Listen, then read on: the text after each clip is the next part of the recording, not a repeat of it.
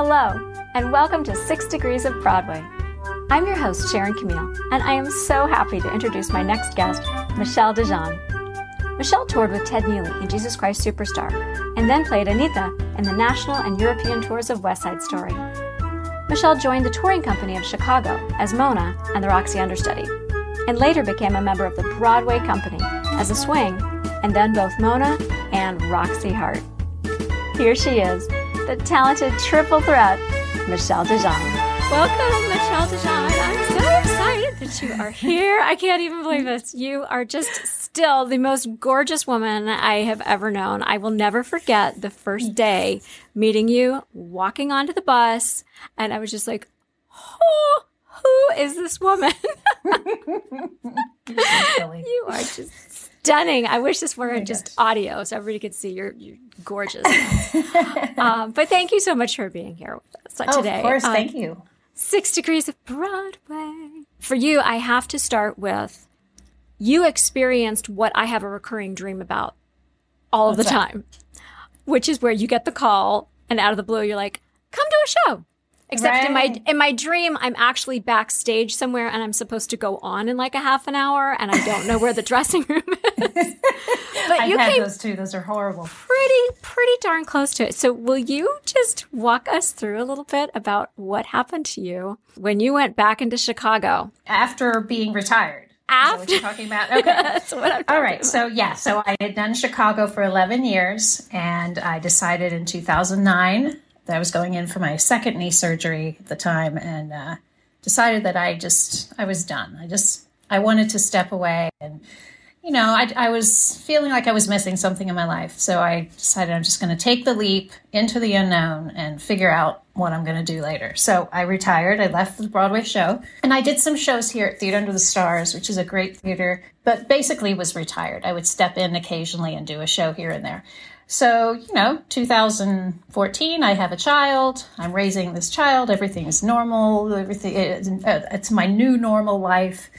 And I haven't danced since 2009. 2018, I get a call on July 4th, 3rd, July 3rd, saying, Hey, or actually, they called my husband and they said, Hey, John, would Michelle, um, well, he was talking, and then he came. He came into the room. He says, "Would you like to go to Chicago?" I thought maybe he had a job offer there. I said, sure, you know, Chicago's fun. We'll go go visit or whatever. he said, no, go into the show Chicago. And I kind of asked him to explain. He says they they want you to come and star as Roxie for I don't know 10, 12 weeks or something like that, and um, they want you to start Monday and this was this was Tuesday, I think. So um, you know, he said I, I told them we'd have to talk about this, so we we, we talked, and um, they didn't get back to us until, or we got back to them, and then of course Fourth of July happened. We got back to them, they got back. to This is all back and forth. Hadn't heard anything by the weekend, so I'm like by Friday I hadn't heard anything. Um, Saturday morning came, still hadn't heard, so I thought I'm done. You know, I can go to sleep now. I don't have to stress about this. Right. They, they, right. found somebody else. I am at the gym and the call comes through and they want me there the next day. I have to find my own housing. I haven't looked at the script. I haven't danced.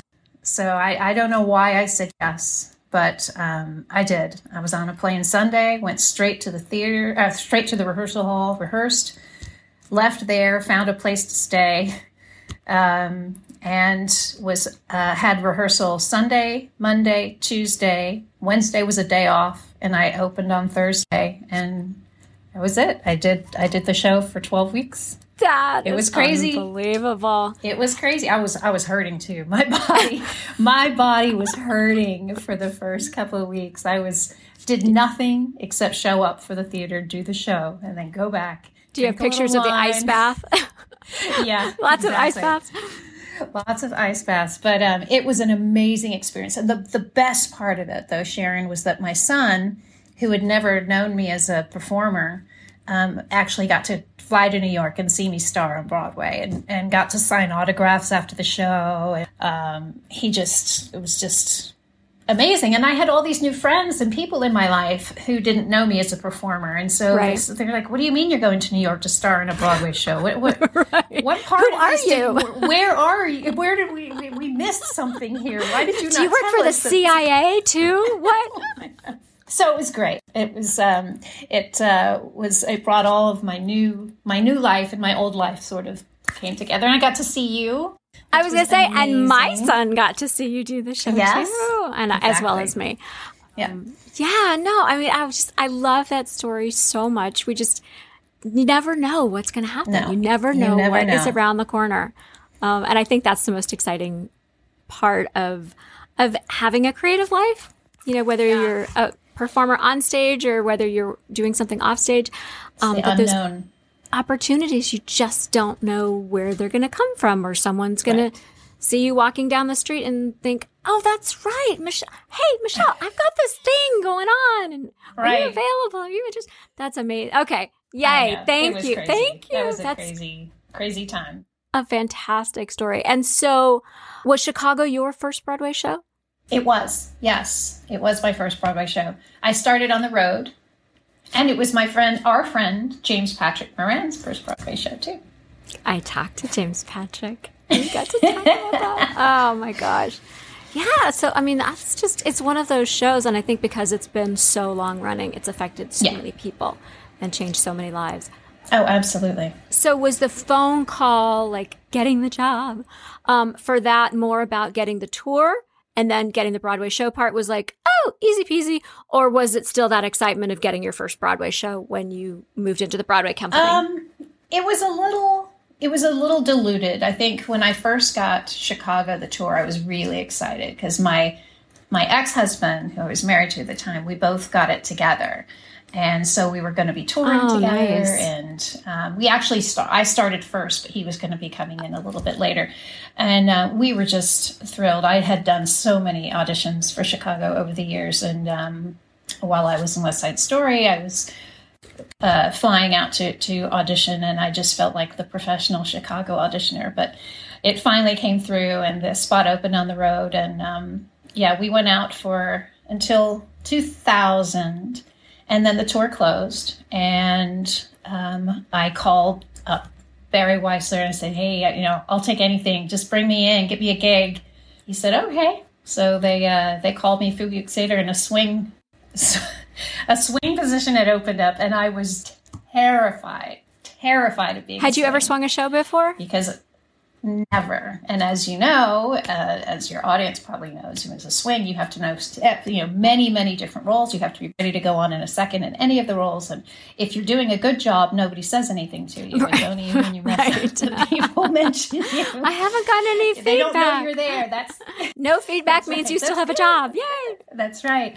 So um, I started as a swing and let them know that I, I did not want to be a swing for you know just get me up as much as as soon as you possibly can. And and uh, eventually one of those uh, roles um, opened up and I and it was actually the role I did on on tour. So it worked Oh, out okay. perfectly. And then I actually moved up to that role and that role on understudy Roxie Perfect. that's what started the ball rolling And so before you went back, before you came out of retirement to come back to do Roxie, you had also had the opportunity to go on as Roxie many times, right? uh, when I was back in New York, yeah, I was actually contracted as Roxie for many years, uh, both on the road and in New York. Because I know that's the show. Isn't it Pamela Anderson who's going in right now? Isn't that what is all the news? Yes, she's going in. I hear she's delightful. They just uh, everybody says such wonderful things about her, and that she's just a doll to work with, and that she's really making it her own. And the photos, did you see the photos? Her photo shoot was They look fantastic. I know it's so. Yeah. There's so many people who have um, who've had the opportunity to play that role, and I just Yeah. it would be so much fun to have really gotten to see all of it because it's such a it's such an amazing iconic character, and yet there's such an opportunity to put your own personality into it, right? and that's what Walter Bobbie always wanted was for every actress to put their own spin on it. He did not want a carbon copy. You know, when you've done the show for so long in the in the ensemble, it was great because you could you know see little things of all of these different Roxies and sort of meld them into you or use part of theirs you know their journey and, and make it part of your own and then you know, the longer you do it, of course, you, you find your own way and your own little niche. Now, I know that you you came up as an amazing, beautiful dancer, right? You have this Right, gorgeous line, this gorgeous dancer. body. You know, your dancing is just absolutely impeccable. Um, but I also know you as an incredible Anita in West Side Story, which again is all the Mm. rage right now. Um, so, girlfriend, you can sing. So, at what point in your career, or was it during your training, that you realized that not only can you dance, but that you also were this triple threat? Like, how did you, how did you go from being a dancer to being a dancer, singer, actor? Um, how did that come about for you? Um, I always enjoyed singing. My mom said I could sing whole songs before I could speak whole sentences. So um, I always enjoyed singing. Never took lessons. I did choir in school and stuff like that, and I always enjoyed it. Um, but my dance was very separate. So I was a strict, strictly a ballet dancer at, at the beginning when I was young, and, and did the RAD training with all the exams and all of that, and then uh, went into Houston Ballet Academy on full scholarship and did that for a while, and then went to the High School for Performing and Visual Arts here in Houston and was a dance major there. Um, and it wasn't until I had an accident at high school where I was actually dropped out of a lift and I tore half the muscles away from my spine on one side. And Oh my I was in a God. wheelchair for a little bit. Wow. Was worried that I wasn't really going to get back. It was at that point that I decided I wanted to make the transition into musical theater and become a singer. And I didn't know if I could get back into ballet shape Mm-hmm. after that. And so I just kind of started doing musical theater at Theater of the Stars and um, just loved it because I grew up loving the old movie musicals and Yes. you know West Side Story was one of my favorites and um, so that's when I made the transition and as far as my vocal ability all of it was just listening to other people and uh, just uh, practicing on my own and, and trying to emulate certain sounds and hearing what other people were talking. I kind of learned by Yeah. my surroundings Yep. and I, that's how I found my voice. I mean, when I auditioned for West Side Story, I had I just I just wanted chorus. I just, I I wasn't looking for anything else, but just I just wanted to dance that show and hear that score Yeah. every night. And Alan Johnson, right from the beginning, hired me as the um, as the Anita understudy, which was just I was shocked. It's, it's funny though that you say that because I do feel like, and I I come from. I mean, I started dancing when I was three, but very quickly, you know, I had a mother who was a, an opera singer, and so it was always like just waiting for that voice that was somehow going to be my birthright. And so, I did study a lot, a lot um, vocally, and lots of voice lessons. But I think there's something really interesting about when you sing along, whether it's cast albums or pop songs, what you sort of subconsciously do to your voice when you're singing along with another singer. And it's almost like you're giving yourself little mini voice lessons. And, and some people do it, some people do it naturally and in a healthy way. Some people do it naturally and in a super unhealthy way. So I'm not saying don't get voice lessons. Please, Right, please no, don't write it and say voice lessons are bad because I, I teach voice lessons. I'm a big believer in voice lessons. Yeah. Um, but I do think that there's a lot to be said for the influences that you that you might have, Mm-hmm. And you know, singing along to some of those cast albums, and you do one thing with your voice when you're singing along with this singer, and then you end up sort of adding a different quality to your voice when you're singing along with somebody. Right, else. and so you're you're building up your repertoire of, of all your skills, you know, as you're doing all of that. I was just I was very fortunate in that respect. Um, the dance, I, I was very secure that I had a very strong dance background, and the singing just sort of weaseled its way in there, and then um, and the acting just it was just you know I think as a singer, as a dancer, you're just naturally an actress. I, I find that I, I don't Sure. I don't know how you can do one without the other. Right. And these roles that we have been blessed to perform have been written so well that it's like having a conversation. It's just it's just so organic. You know, you don't have to put a lot of thought. I have found in the roles that I have done, it just they just sort of organically happen. And I was talking with Josh Rhodes, and we were talking Mm-hmm. about you know storytelling and the storytelling in choreography, which Right. it probably doesn't get much better than Jerome Robbins and Bob Fosse. You know, as far as like those Yeah, moves helping you things. communicate your story. And I would think Yeah, coming from a ballet background as well, um, because that's again very emotive, Right, very very based in storytelling. So, who would you say um, have been some of your influences when you were either starting out or when you were studying?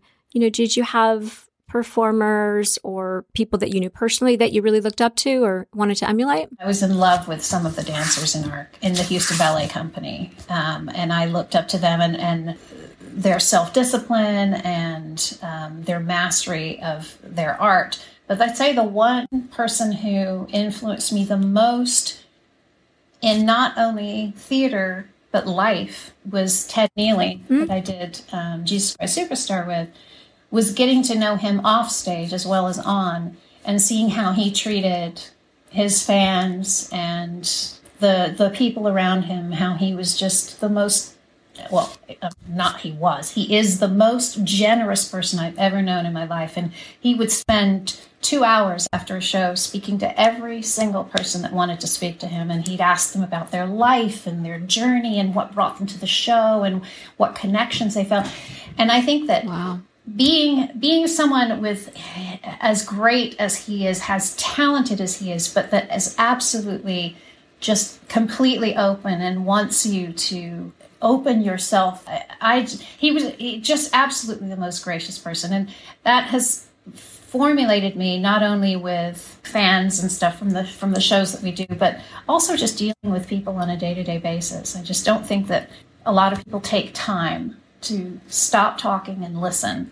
And mm-hmm. we're all so busy trying to say what we need to say, but when you actually stop talking and you listen, it can get you so far in life and it can change somebody's day, it can change somebody's life when you actually listen to somebody else and, and hear them, not just listen, but hear them. And then, of course, on stage, he was just the most professional and and yet fun. He wasn't like you know you couldn't talk to him after half hour because he's Jesus or anything like that. So he's was just a, the consummate professional, and I kind of got my work ethic from from him. Was that one of your first shows? Yes, it was my first professional um, national tour. tour. National I did a tour. small tour of Maine before that, but this was like a big. This was a big tour.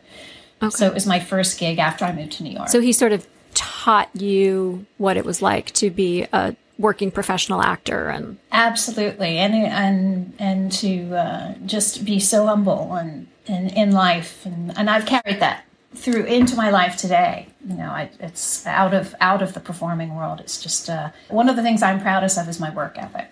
And I, I absolutely think that i got that from him. And maybe a few ballet classes too. Maybe a few ballet classes. I say i don't know i don't know too many ballerinas that don't have a work ethic. Yeah yeah well, I'm telling you, getting into the, the normal work world or out of theater, it's amazing how many people don't have any, or just they don't they don't know. They're not taught it. They have no idea what it is. Right. You know, we could never just call in because, you know, our fingernail broke, or you know, oh, I got a flat tire. What? You gotta be there. Yeah. you gotta yeah. get there. Gotta do, do it. The show must go on. The show must go on. Would you say that that was the first time that you felt like yes, I can do this as a profession? I mean, at what point did you think I want to do this for my? That's all I ever work? wanted to do. You always knew. So I, I, always, I mean, I got my union card when I was 16. I was working professionally in high school. This is all I've ever trained for. I've never done anything else. Um, so no, I always knew this is what I wanted to do. I just that's the moment where I figured out how I wanted to do it, how I wanted to be perceived. I wanted people to look at me like they looked at him and to respect me the way that they respect him. And so that was my mantra was just I'm going to be a greater version of myself to the public and to those outside who perceive me. I want them to see me like I see him. Well, I think you achieved that. I think absolutely oh, that anybody that has met you um, would absolutely describe you that way. Absolutely. Good. My work here is done. Call it a day. Mic drop. Boom. What have you learned about life in general from all of your work in the theater that's maybe surprised you? Or is there a path that you have ended up on that you did not anticipate?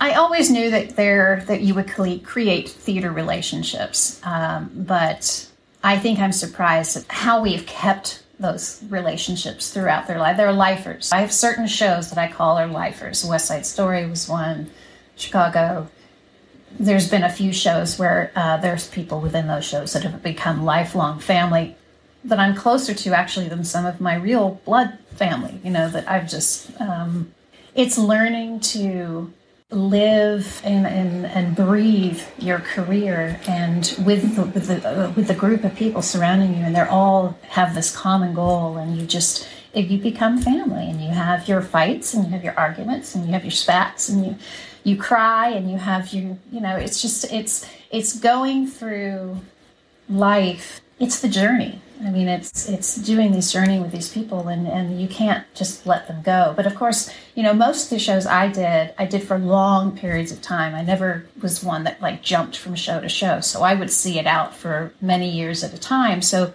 those people become, I mean, they are your family. You're you're not going home for the holidays sometimes. So I mean, right. these are the people that we're spending you, Christmas together. Right. Exactly. Yeah. So I think it's I think it's just I was surprised at how close I had become to how much family I have ac- accumulated over the years from from the shows that I've done.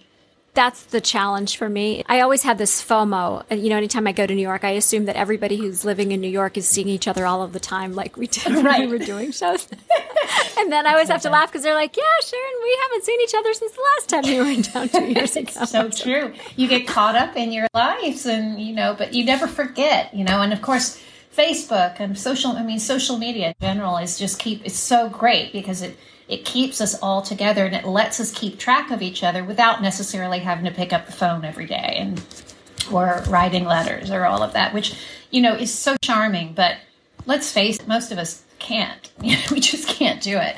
Right, But it doesn't right. mean that we care any less about these people who we ate, slept, danced, worked, you know, with for years on end. It's just, um, it's just nice. Uh, social media has really made staying together, of course, a lot easier than it used to be. So much easier. Yeah. It's such a love hate relationship, It right? is. Because It is you indeed. don't want to be consumed by it. And at the same time, you know, those of us who remember life before social media Right. understand what an amazing tool it can be. Like you said, you know, just to keep keep in touch a little bit, keep track. If you need to reach out for something, you you've got them instantly. Right. How many times did somebody move or change phone numbers? Exactly. And then you're like, I don't have their don't know. Call equity. yeah, don't know how to reach them. Yeah, we have that appreciation. Yes, we do. We do. Because we know how many people we did lose track of, you know, before we could just be like, hey, will you friend me on Facebook or Right. follow their Instagram or, you know, There'll be a day I'll wake up and some, someone will pop into my mind and be like, "What are they up to?" And I'll go and look them up, and because I haven't seen something from them in a while, and you kind of just start scrolling down their timeline, and you just you feel like you've just had a conversation with them. You know, it's it's great. Yeah, it's, it's great. And yet, it isn't really a conversation, No, which is why I'm so glad to get to do this with I you right know, now, because too. it is such a fun opportunity to have a real conversation. So, what's next? Like, do you have any five year, 10 year plans? Well, I'm never going to say I'm not performing again. Because God knows the phone could ring anytime. Uh, what's next? I don't know what's next. I'm just, you know, I'm living life day to day. I'm enjoying watching my son grow up. He's eight now. And um, Does he have any artistic desires? Is he Mr. Sports No. guy or actually Mr. he- Producer he guy? likes- no he's not sports he's he's very much a video guy very much into the video games which i'm totally clueless about and he does love to draw so he's he does say he wants to be an artist so we'll see we'll see where that, go, where that goes but as far as uh, dance ability or singing ability not so much Not- not yet not yet. maybe it'll find him later Never say never. yeah you never know So since since you are a mom too, do you feel like I'm always curious like I would have loved to have experienced getting to do both. I feel like I've sort of had to do either or. Right. I didn't I don't know if I could have been the mom that I wanted to be and still been the full-time performer. And yet Mm-hmm. for me, I didn't actually mean to retire. That yeah, I didn't think I was retiring when I became a parent. Um, so, do you have any thoughts about how you've walked those lines, and or do you just feel very at peace with I have this chapter and I have this chapter, and I don't need to merge the yeah, two? I'm I'm good with that because I'm um, I'm very much and was very much a hands-on mom, and um, I was fortunate in my mind. I was fortunate enough to not have anything else going on, so I could really just focus on him and bringing him up. I've seen I've been dressing roommates with girls who have raised their children, done full-time things, and God bless them. They did amazing jobs, but I just knew that that's not what I wanted to do. If I could, uh, if I could help it at all, that's not what I wanted to do. I wanted to raise my child to a certain age at least, and then then I could go back to it if I wanted, you know. But I really wanted to be hands on. Um, for me, that's and I think maybe some of that is because I was an older mom. I mean, I didn't have my son until I was 44. So, you know, may I, maybe I would have felt different had I had him when I was young. Do you teach at all? Do you have any interest in passing along all of your knowledge no. to another generation or? I did some coaching for a while. Um, there was, it was, came along, it was very funny. Got a phone call from a friend of mine who's a voice teacher here in Houston and he had a, um, a client who wanted to audition for the role of Roxie in oh. her high school, and but she'd never danced before, and so he said he had said she had said this to him, and he said, "Well, just so happens I know the girl who played Roxie in New York, and we're going to give her a call." So I went. She sang for me, and and so I took her on, and you know, we, we worked and worked and worked really hard. She only had like five weeks till the audition. Well, she got the role. Ah. And then she was nominated for Best Actress in a high school musical here. Oh, wow. So, anyway, that got me a few jobs. I started coaching for a while, sort of uh, friends of hers. It kind of I didn't sure. ever advertise. Right. It was just word of mouth. Word of mouth. Mm-hmm. And then once all of them graduated and went off to college, I just didn't do it again. But it was a lot of fun when I was doing it. But I don't know if I'd want to do it full time. But it was a great it was a great experience. And of course, it was very it was also very easy for me because it was material that I was very aware of, very you know it was ingrained in me. I, I knew what I was talking about, and I could pass on Annie Reinking's notes and, and Walter Bobbie's notes to them. And actually, I would pull open my book that I had written all my notes in and, and could show them. And so that was a really great great time it was a lot of fun but as i said i, I wouldn't want to do it full time so no i'm good i don't i don't want to teach dance it's been so long since i've been to a dance class i, I there's no i wouldn't even know where to start I didn't even know. I've only heard amazing stories. I never had the pleasure of meeting Ann Reinking, but I've just only heard amazing stories about what a just generous, wonderful spirit she was. Oh. Was she? So you said Walter amazing. Bobbie was your director, though, but did she come in? Mm-hmm. Did she do coaching with you, or how did you cross paths with oh, her? Oh yeah, she came in whenever any of us took on a role she would come in at some point and take a look at it and sort of change if she needed to change something to make you look better or uh, if there was something that you could really do that was stand out she would add that in and because she and walter both as i said earlier both wanted the role to be sort of you know customized for each person that was doing it. So that was the beauty of it. So yes, she would come out a lot, and and not just for the lead role. She would come out and clean up the shows, and sometimes freshen up a little thing here and there. And uh, Walter would come in just for bows one day and call rehearsal the next day. you know, um, but uh, no, we got to see both of them quite a lot back in the day. That's amazing. I think that yeah. as we as we watch some of the greats coming back, we have a new West Side Story out right now, and making sure that the spirit right. of what was behind the story yes. is what's captured. There's that iconic, you, you know, the move, ladies in in America with their leg up, and it's not just about the highest. Yes, right that one right there. Yeah. you know that yeah. that hinge and it's not just about a high kick whereas someone right. who might just be choreographing or who thinks that they're choreographing is just looking at it and going, "Oh, right. well, you do a high kick here." Not a picture. We need to do that picture. without knowing right. what it comes from internally.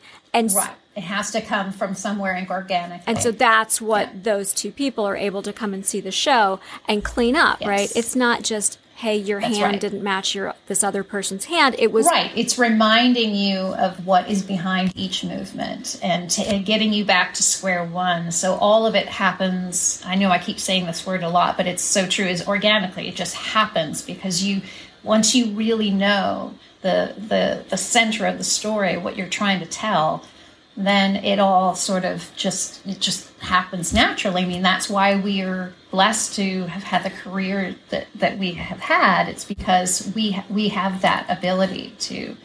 We don't have to be told every single thing to do. It just give us the basics and we'll take it from there. You know, and then pull me back or do whatever you need to. But we contribute. We're not just You know, we're not just stick figures out there that you can just put into a certain. I mean, we have we have our own things to contribute, and sometimes it's not right. they need to pull us back, but you know, at least it's coming from a good place. You know, right. But yeah, I mean, this new West Side Story, I was blown away. I, I loved it, and um, I'm just so excited for Ariana DeBose and, and just she just did an amazing job and it brought back so many fond memories of a, of our time with, with that show. Well, and I think what I loved about it too is the idea that there's a whole new generation of people who are getting yeah. to experience it.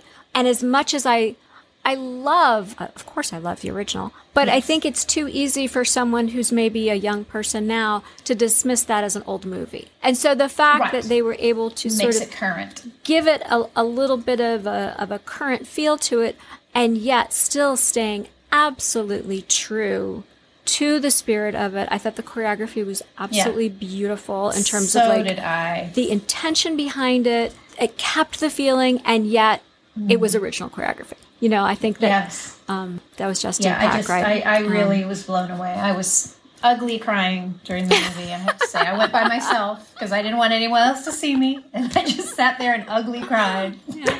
Well, and and you know, and it does. It brings back so many memories too, and, it, and that's it. Yeah. It's, that's it. Is I just wanted to come home and like sit in a big room with all my West Side buddies, you know, and just just chat and, and reminisce. That would have been so much fun for us all to have had a big screening together. Something wouldn't it have though? Because I remember going to see Romeo and Juliet. That came out oh. when we were on tour, and I think it was in San Antonio yeah. that I went to go see it and seeing it with the cast because it felt like you know, hey, we're doing. I mean, West Side, what's West Side yeah. Story, but Romeo and Juliet, right? And that was it was really fun to see that. That's right with the cast and have that experience together mm. and everything. That's that's back to what we said about family. I mean, these there are certain shows, very specific shows that will bring a cast together. There are some shows that will tear that that can tear people apart, but there are very when you when you have a show that's got a story like West Side, it brings people together. It just I think it forms because you go through so much, you go through such an arc through the show. You're basically bearing your soul and so I, I, think that it just it just happens that you just become really tight knit. And I know that Alan Johnson in rehearsals was trying to keep the Sharks and the Jets apart and don't talk to them and y'all go play over there and the Sharks just stole your ball. What are you gonna he tried all that stuff. It didn't work. It didn't work. He's like, you know, we got this. We can we can be, you know, enemies on stage, but we're we're going to be family and, and, that's kind of how it all ended up well i remember what a rude awakening it was when i did the european tour and was in mm-hmm. that circle at the dance the gym because as maria you're not uh-huh. in the circle and people right. got mean i was like wow, wow, oh, like yeah. this was a completely different experience of the show when I was doing yeah, Rosalia than when I was doing Maria. And I was like, oh, yeah. Oh, that yeah. was. No, it, I know. It, it hurt my heart. It hurt my to heart. go. Yeah. I know. To go from doing um, Consuelo to doing Anita, I, I, of course, had to do the rape scene. Um, and that, these were people that I hang out with and people that I, you know, you know, see backstage and even see on stage, and you have your little riff or whatever on stage. But this was a whole different yeah. level, and it there was one cast member who would catch me when I ran off every night because I was it was just it just it was so upsetting to go through that scene every night. It was brilliant. I mean, it was it's it's an amazing arc to the story, and it has to happen. It's uh, it's very touching. Have you ever read, you know, any of the work that's been done where they basically say your body doesn't know the difference between acting and experiencing it? And so all of those emotions that right. you create for yourself as an actor, you create yes. from a from a physical chemical perspective in your body. And you go th- through that right. night after night yeah, after night. Yeah, no, I, I totally get that. I remember the last night of the show that the, the last time I did the show, did West Side Story as Anita in Europe, I flew home and I had whiplash and I had all these like neck and shoulder injuries from that scene because I just, you know, you just throw yourself into it. And these guys, knowing also that's the last time, I mean, they're just, Right. You know, and it's funny because I it's my fault because I did go into rehearsal when I first started rehearsing with the European cast, and when we start started rehearsing that scene, I I said to Alan, I said, "Can I stop for a second? And I said, "I need you to manhandle me. Don't act this. I need you to do it. If we're gonna make the audience believe this is happening, we're gonna need to do this. Like you know." Within reason, of course, but I need Right. you not to tiptoe around me. Let's, if we're going to do this, let's do this. And they were like, oh, okay. Oh, so Alan turned around. He was like, you heard the girl. and so we went from there. And, and that's, you know, that's what made that, that scene so powerful um, was not, you know, it's not a ballet. It's, it's, it's Right. a scene. It's an acting scene. And yeah, so there's choreography, but it's, Right. you know, but yeah, I, I agree. Your body, yes, that's very a very good way of putting it. Is your body doesn't really know the and I think that was what was interesting getting to getting to play Maria and that I used to tell people is like I get to fall in love every night. right? How amazing is that? And wow. But you also, And then you lose it every night as well, which is horrific. And I remember the first the first um, few weeks, the idea of doing the curtain call was just the most difficult thing. I couldn't go from sobbing to then standing up and acknowledging like thank you so much Smiling Welcome. and taking a Glad you could Thank make you. it. Thank you Um, all. that was so weird but yeah but that sense of of joy of, of the Right. falling in love and, and getting to do that just over and over i just thought was and you know that was a time in my life where i wasn't involved with anybody didn't Right. have a love that i was going it home was to an outlet. you know so that. i got And to put all of that and i wanted it right I, Yeah. I wanted to be in love with someone i wanted to have that in my life so yeah it's acting is an, It's it's such an escape from real world. and interesting thing we do isn't it? You know one of the things that we're always talking about in, in acting and making acting choices raising the stakes. So anybody who's in theater has heard the expression raising the stakes and it just means heightening the reality. And so i think that's that's part of it too. As actors we're not going through our our lives and our emotions on sort of a steady solid mm-hmm. line we have this huge wave that's like the higher highs and the lower lows and that's the price you pay for those higher highs is that your lows really Yeah. suck but i do you know just almost feel like you're sort of resonating on a different frequency sometimes when you get to have that performing energy It's- is it just it's such an like outlet. everything sizzles and Yeah. You know it's crisp and Yes. yeah It's such an amazing outlet for, for us. Um, say you've had a, a, fight with your spouse or your boyfriend or girlfriend or partner, and you, you, you've got all of this anger or whatever, and you, you just get to let it explode at the right time, of course, within your show. Uh, it's so it's so therapeutic. Um, it can be so therapeutic at times. Um, when I was doing Man of La Mancha, my father passed away very unexpectedly during rehearsals. Oh, and the next so day, well, it was actually the morning because I'd spent all night in the emergency room while they were trying to revive him. I went straight to rehearsal. Oh. And it was the first, I was playing Aldonza. It was the first day that we did the death scene. That was my first day of doing the death scene.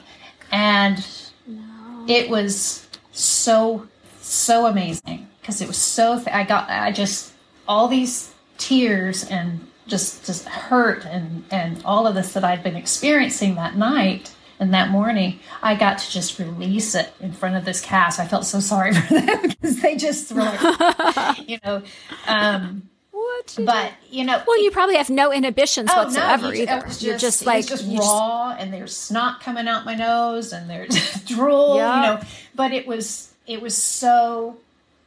I can't imagine a therapy session going any better. Like that was, and I got to do that every day, and so every day I got to let all of this just angst come out, and in that scene, the more angst in that show that comes out better. And so it just, it Right. really helped me grieve because I was able to have an outlet every single day to get all of this stuff out. And so um, it saved me a lot in therapy. I actually got paid to make people watch my therapy. That's the secret. Yes. Okay, I know. I get it. Yes, that's what it's all about. What a beautiful show, too. all your demons. All, let them out. Let them out. Go for the crazy. Yeah, Man of La Mancha is a gorgeous show, too.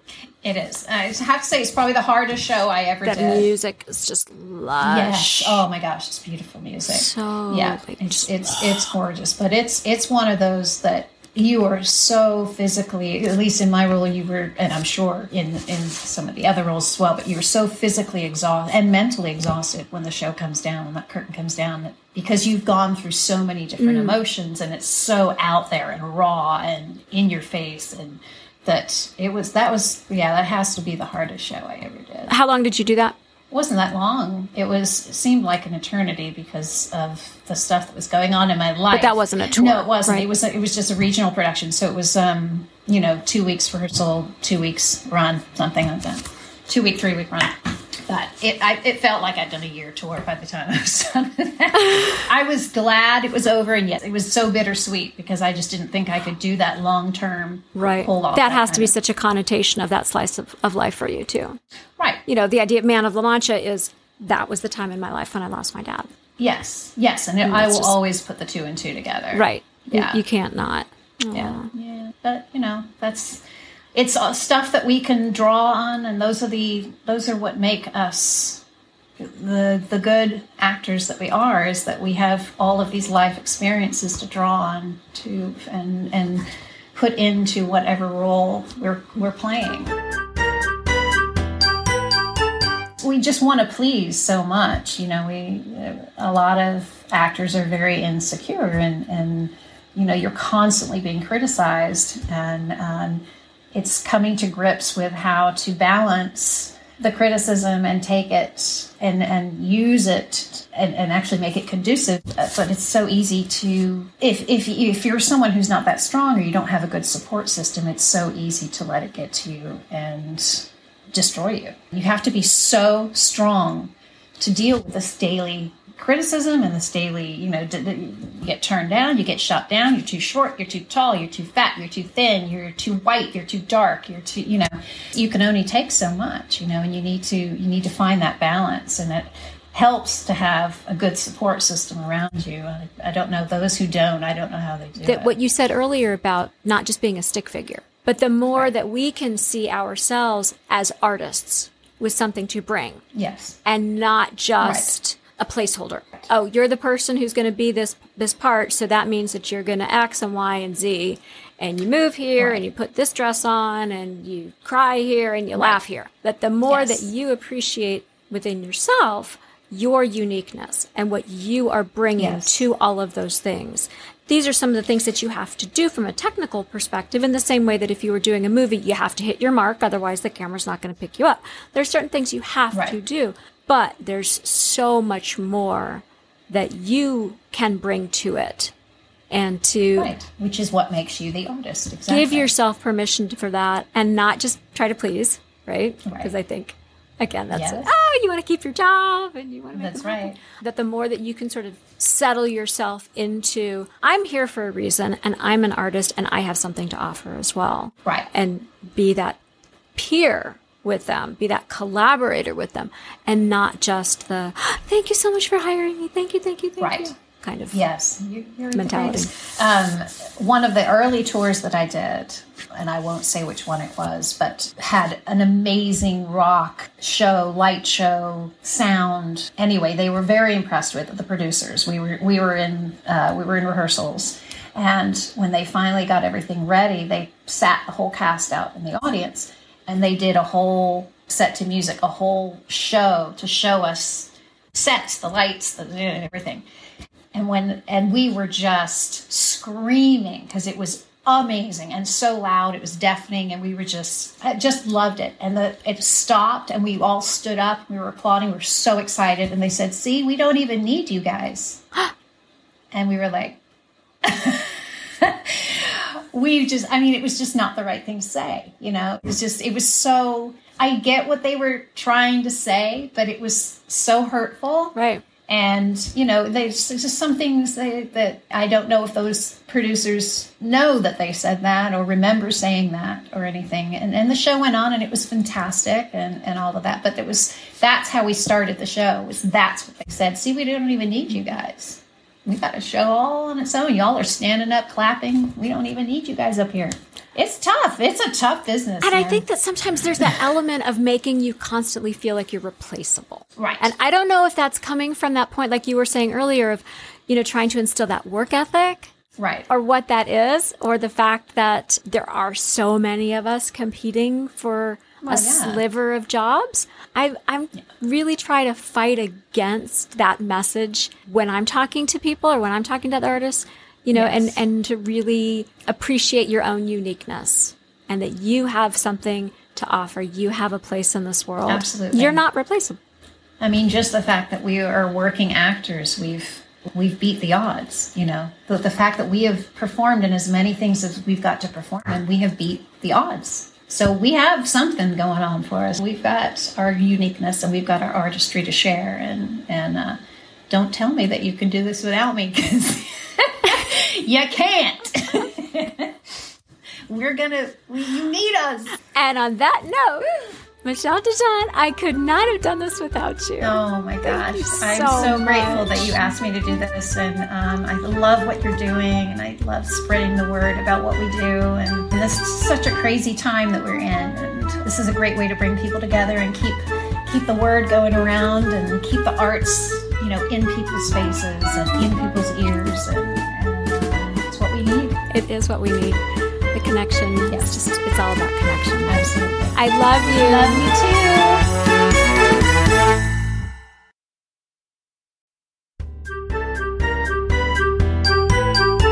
too. Thank you for listening to Six Degrees of Broadway. I'm Sharon Camille, and I hope that you'll join me every week to hear more Broadway veterans talk about their lives in the theater. If you like what you're hearing, be sure to tell your friends. Thank you to Reiner Becker for the music arrangement. Six Degrees of Broadway is produced by Lavender Soul Media.